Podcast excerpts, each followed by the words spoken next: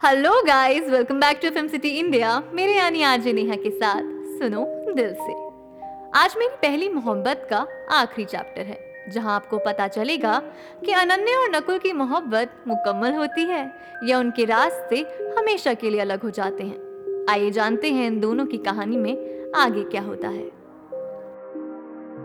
मैं जब भी कहीं घूमने जाती थी तो उसके लिए ज़रूर कुछ ना कुछ लेके आती थी, लेकिन कभी खुद नहीं देती थी। क्योंकि मुझे पता था वो मेरा गिफ्ट तो बिल्कुल एक्सेप्ट नहीं करेगा।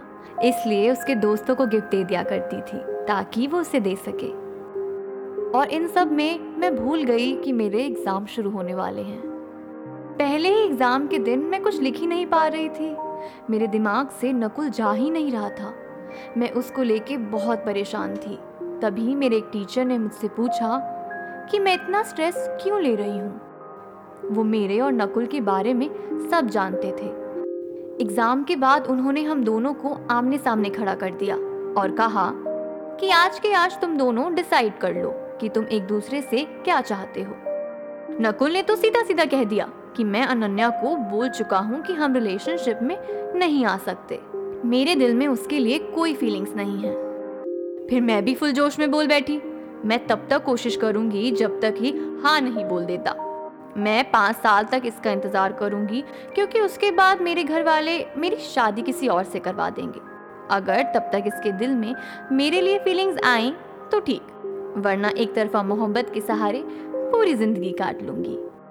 इंतज़ार करते करते कब उसके कॉलेज का आखिरी दिन आ गया, पता ही नहीं चला।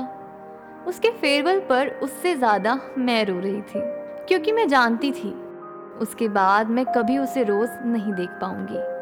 कभी उसके साथ वक्त बिताने के लिए क्लास बंक नहीं कर पाऊँगी।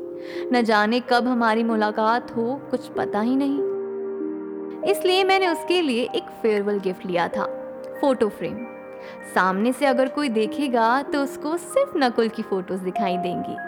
लेकिन मैंने उसकी हर फ़ोटो के पीछे हम दोनों की फ़ोटो छुपाई थी।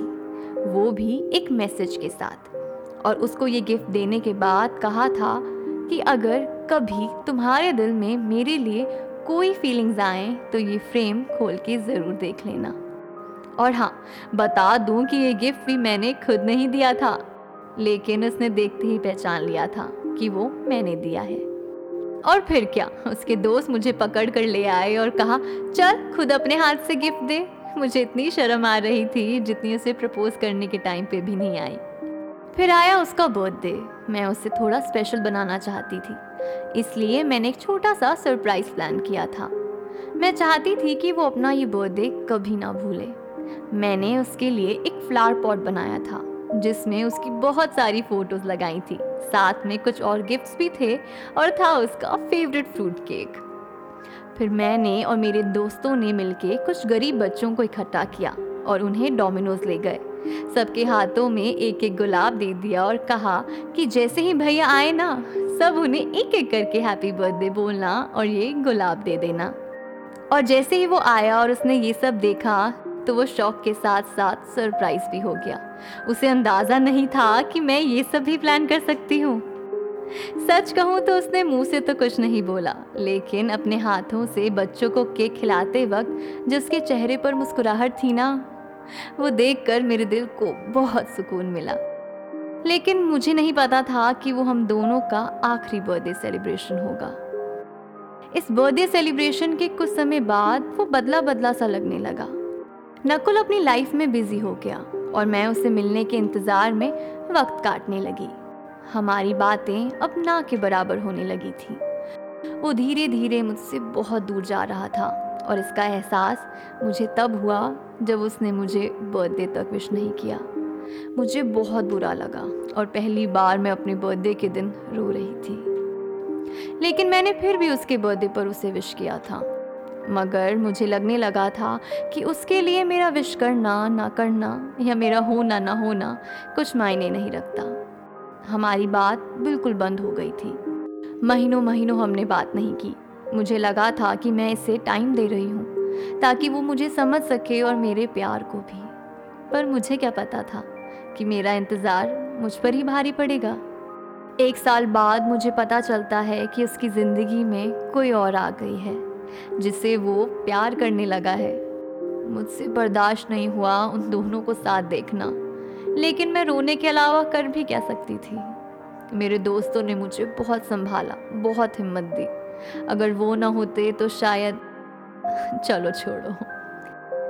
थोड़ा वक्त गुजरा और मैंने जैसे तैसे अपने आप को संभाला। मैंने अपने काम पर ध्यान देना शुरू किया और एक नए तरीके से अपनी ज़िंदगी जीना शुरू किया। फिर कुछ महीनों बाद मैंने उन्हें साथ देखा, लेकिन इस बार मुझे कुछ फील नहीं हुआ, ना अच्छा ना बुरा। शायद मैंने एक्सेप्ट कर लिया था कि मोहब्बत दो तरफा हो, तभी मुकम्मल होती है। मैंने मान लिया था कि मेरी मोहब्बत सिर्फ़ एक तरफा है, मगर अब मैं खुश हूँ।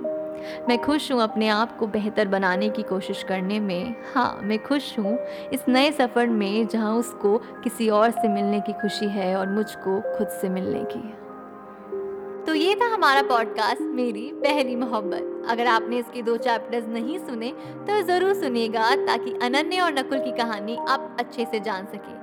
आई एम श्योर आपकी भी लाइफ में कोई ना कोई नकुल या अनन्या ज़रूर होंगे। अगर आपको ये कहानी पसंद आई हो तो ऐसी और भी कहानियाँ सुनने के लिए सुनते रहिए एफ़ सिटी इंडिया मेरे यानी आरजी नेहा के साथ। सुनो दिल से।